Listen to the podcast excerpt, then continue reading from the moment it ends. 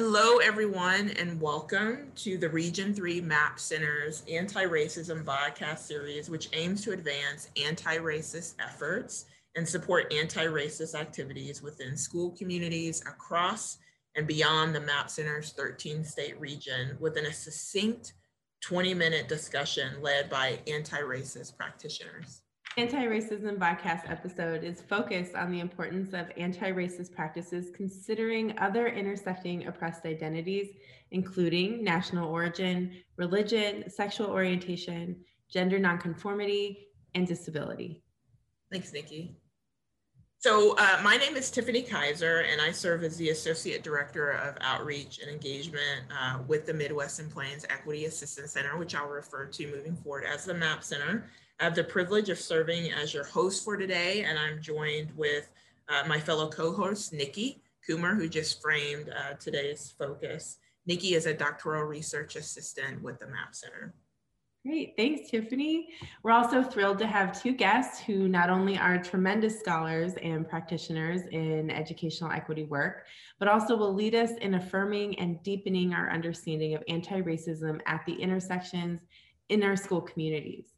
So joined with us today are Gilmara Villanova Mitchell, who is an equity consultant for the Heartland Area Education Agency in Iowa, and Robert Lampley, a civil rights attorney in Ohio.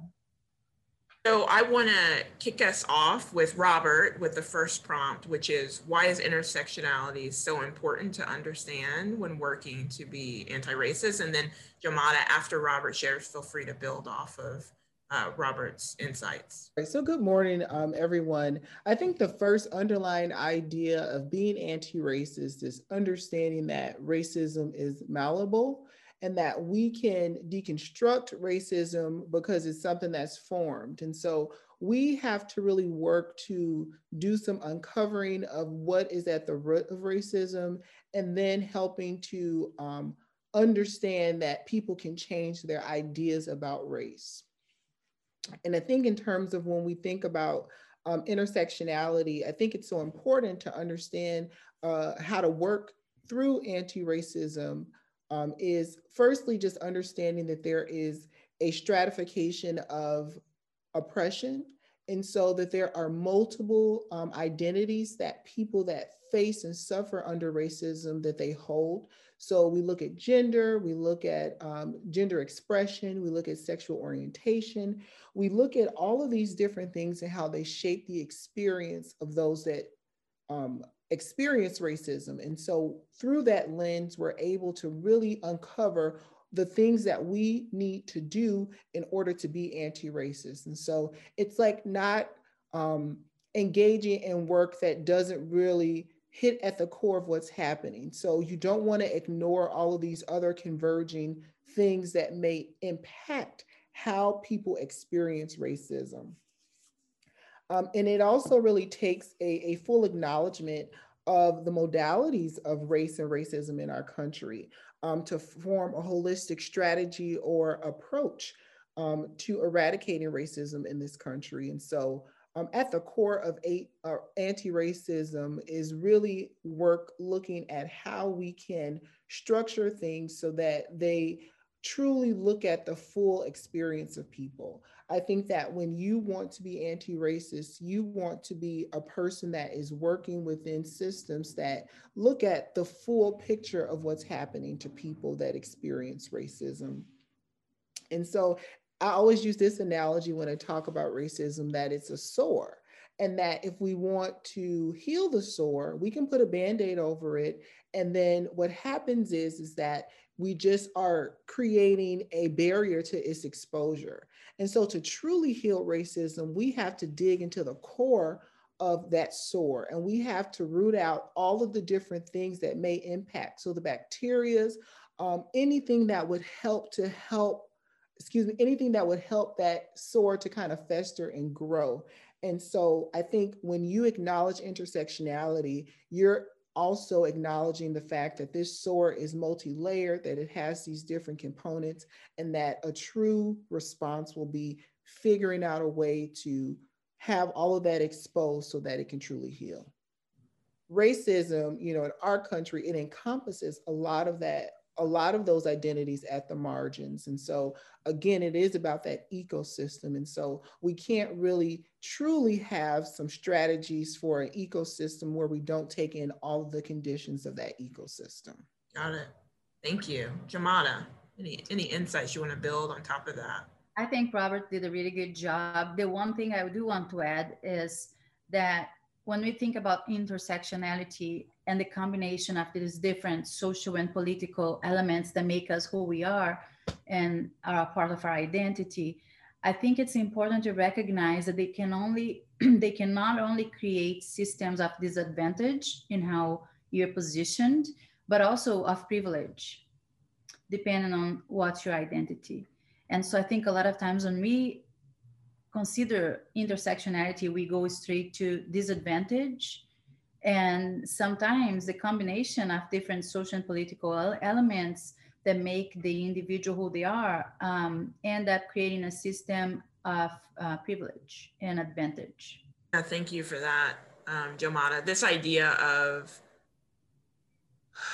the complexity of our own multiple identities versus the complexity of possessing one or more historically marginalized identity is what you're getting at. That this idea of multiple identities should not be conflated with intersectional identities or intersectionality. And so, um, as we move to engage in anti racist practice in our school communities and beyond, I really appreciate the point of not shifting the gaze solely on those that are suffering multiple intersecting and overlapping oppressions because of being a purpose a person of color at the intersection of mm-hmm. other identities, sexual orientation, national origin, religion, i.e., if I am a Black, Muslim, disabled, queer person, um, how I show up as a person of color with non Christian identities, with a disability, uh, with uh, not aligning to sort of heteronormative or heterosexuality uh, is important because folks who also are, are persons of color may not possess those additional marginalized identities. And so my experience um, or someone's experience, I should say, with those identities um, are different than someone else who might be a person, person of color with other identities. So I appreciate that. And the, the propensity, if we're not aware of that, to engage in harmful practices of othering others, right? And um, to, um, I think what, what I heard and what I appreciated from you, Gilmara, is this idea of not recognizing our, our own identities, in particular our dominant or privileged identities, while simultaneously possessing perhaps non-dominant identities or if I'm a white person who is able bodied and straight, recognizing that the layers of engaging in anti racist practice um, are different and unique uh, for different contexts and situations. So I appreciate that. Finally, the thing I'll say is that stands in the way of solidarity, is what I'm hearing from the both of you, is that and not being aware of how other historically marginalized identities are deeply woven into the ideological, to Robert's point, root or roots of, of racist structures and institutions is, is, is really crucial. So I appreciate that. Gilmara. on the second reflective prompt, so we talked a lot, sort of high level, a little bit more abstract. And so want you to kind of help us think through what are some concrete or key practices that we can engage in to be anti-racist from your perspective? And then um, Robert, I'll ask you to, to share um, any, any insights from that as well. Sure. So before I share some practices that I find helpful, I want to uh, build some background around what I'm going to say. There are beliefs I have about how how we go about anti-racist work in our own lives.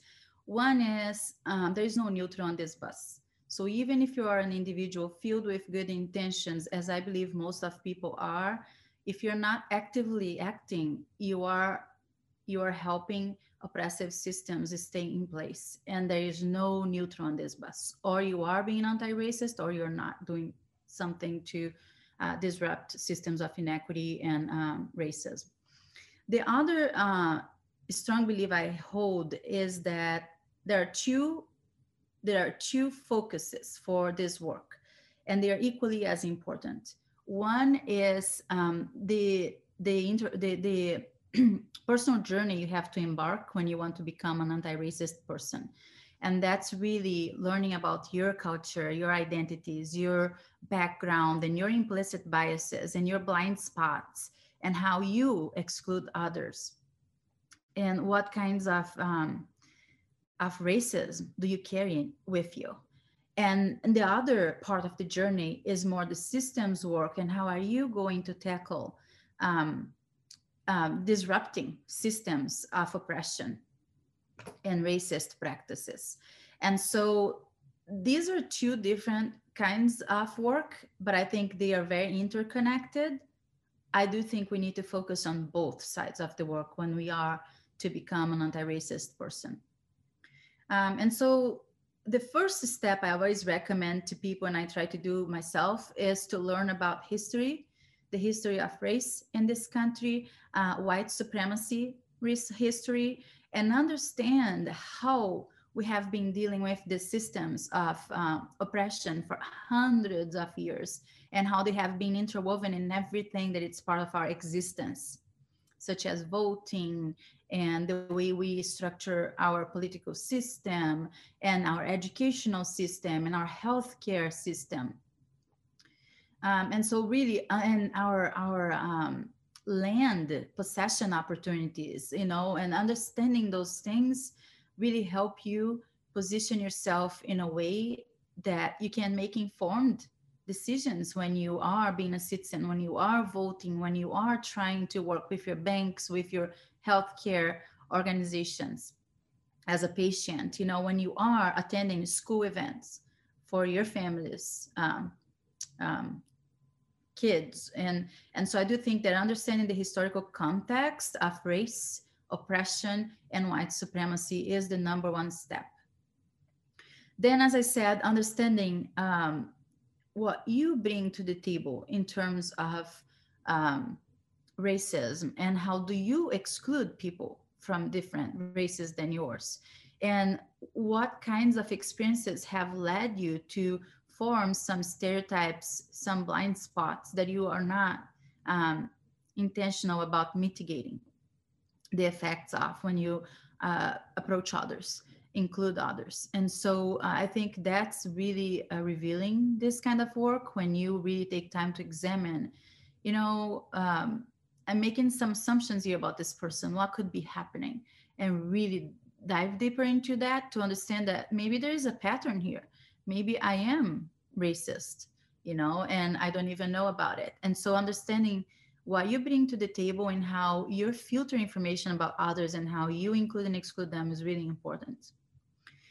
Um, that's not easy work to do, but it, there are lots of resources out there to identify your implicit bias. There's the I, the, the implicit association test that Harvard has it. It's completely free that you can take. And really keeping a journal every time you struggle with a connection helps you so that you can start looking at the demographics and thinking, oh, wow, I do have an issue with and uh, part of that is really connecting and building strong, trusting relationships with people who are different from you. So I usually take inventory of my close relationships, my top tr- top five trusted people in my life, to see what what are their races, what are their gender identity, what is their sexual orientation, what is their ethnicity. Am I being uh, inclusive in the way I select the people who have the most influence in my life? and and it's really important that we stretch ourselves and go outside our comfort zone because our brain wants people who are like us to be in our top five trusted circle, we want to have people who are different from us because they will add a perspective we don't have and help us advance our anti-racist work even further when they are having a huge impact in our decision making in our you know uh, brainstorming about daily um, issues that we run into. That was such a rich response to that question. And so um, I don't have much to add, but um, when we think about this idea of, um, you know, having a seat at the table, I always like to tell people that when we think about equity, when we think about being anti-racist, we first have to say, wait a minute, let's take a step back. because when we just offer people a seat at the table, typically that's only offering them a same kind of inclusivity in a system that hasn't changed. So it could be part of this kind of, you know, attempt to provide some type of access, but that access isn't really effectual because it's in the same kind of oppressive system. So I like to think about having people invited to form the table. So asking, what do we need? Do we need a long table, a short table, a table that accounts for people who may not be able to reach you know, high enough, you know, as we are kind of forming our idea of inclusivity, I think it really takes a look at what intersectionality is so that we can include a form and a place in which people really can do some work together. And in addition to all of those wonderful things that were brought out in terms of about how we include um, people's um, understanding you know who's dominant and who's not dominant in these type of relationships as we are trying to do anti-racist work it's just really important to not only ask marginalized people what they need but also provide them with an opportunity to fully participate in the work. And I think that more times than not, it becomes a volunteer project as people are trying to do kind of anti racist work. And that is problematic because it centers them in terms of their actions and what they're doing for people. And it doesn't allow them to kind of draw back and ask what's needed, but it, it, it really just refocuses the energy in a way in which I think is is really harmful. And I think anything that's going to be anti-racist is going to be centered on having a vantage point from those in which you are trying to help and, and, and being at the, the margins with them in terms of understanding who they truly are and then what you can and how the practices you can engage in that will truly help to you know make things you know more equitable and, and more um, power sharing. And I think that's one of the big things too is that we have power, but we have to really understand how we can distribute that in ways in which is um, confirming to people's identities um, and also really honors who they are as people in terms of um, facing their facing and combating and fighting against their own oppression. Thank you both for your um, comments and your, uh, you know, and the opportunity to really deepen our understandings of what, not only what intersectionality is in anti-racist work, but also what, uh, how to get there, right? What the steps may be in in moving toward um, intersectional anti-racist action. So uh, something I heard from both um, Robert and uh, Gilmara are is this idea of um, I guess like the line, right, between systems and then into individuals and how to engage in action that can um, really travel that line, right, between our micro social interactions and then into macro spheres that really address institutions. And I think getting, you know, in between those spaces, right, between personal and hyperlocal and then into uh, institutional change um, is uh, really relevant to this idea that there's, um, you know, the spaces that we occupy that are um, maybe marginalized, um, but also subordinating other folks as well, right? So how, um, you know, really what that means, the the complexity of of marginalization through different identities and embodied experiences. So thank you so much thank you both so much for the opportunity to really um, think about that, dive into it, and then think through what action may look like.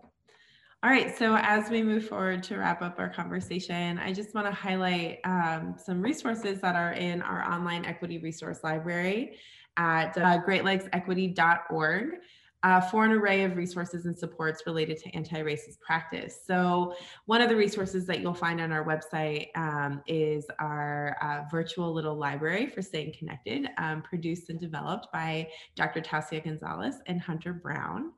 We also have on our website, um, this is a relatively new feature. We have resources from our equity fellows coupled with a short course and a short assessment at the end of the course. So if you're looking for some professional learning um, opportunities relative to the expertise of our equity fellows. You can find that on our website. And then lastly, we have our podcast series that are also developed both by our in-house staff as well as our equity fellows. You can find this on Apple Podcasts or wherever you get your podcasts. So also don't forget to follow us on social media. Um, we have uh, a Twitter account as well as a Facebook account. Uh, you can find us on Twitter at Great Lakes EAC or Great Lakes EAC. And please feel free to share uh, what you learned here today by uh, tweeting at us and tagging it with Map Equity. Um, and also don't forget to like us on Facebook to keep um, to keep abreast of uh, our upcoming events um, as well as resources. Yeah, thanks, Nikki. And I just want to close us out by thanking Gilmara and Robert for your time, your expertise, um, your labor. We deeply appreciate you being a part of the 20 minute talk. This resource was brought to you by the Midwestern Plains Equity Assistance Center. To find out about other Midwestern Plains Equity Assistance Center resources, visit our website at www.greatlakesequity.org. To subscribe to our publications, click on the Subscribe to Our Publications link located on the Midwestern Plains Equity Assistance Center website. The Midwestern Plains Equity Assistance Center, a project of the Great Lakes Equity Center, is funded by the United States Department of Education to provide technical assistance, resources, and professional learning opportunities related to equity, civil rights, and systemic school reform throughout our 13 state region. The contents of this presentation were developed under a grant from the U.S. Department of Education. However, these contents do not necessarily represent the policy of the U.S. Department of Education, and you should not assume endorsement by the federal government. This product and its contents are provided to educators, local and state education agencies, and or non-commercial entities for educational training purposes only. No part of this recording may be reproduced or utilized in any form or in any means, electronic or mechanical, including recording or by any information storage and retrieval system without permission in writing from the Midwestern Plains Equity Assistance Center. Finally, the Midwestern Plains Equity Assistance Center would like to thank the Indiana University School of Education Indianapolis at IUPUI, as well as Executive Director Dr. Kathleen King-Thorius, Director of Operations Dr. Seena Skelton, and Associate Director Dr. Tiffany Kyser for their leadership and guidance in the development of all tools and resources to support the region.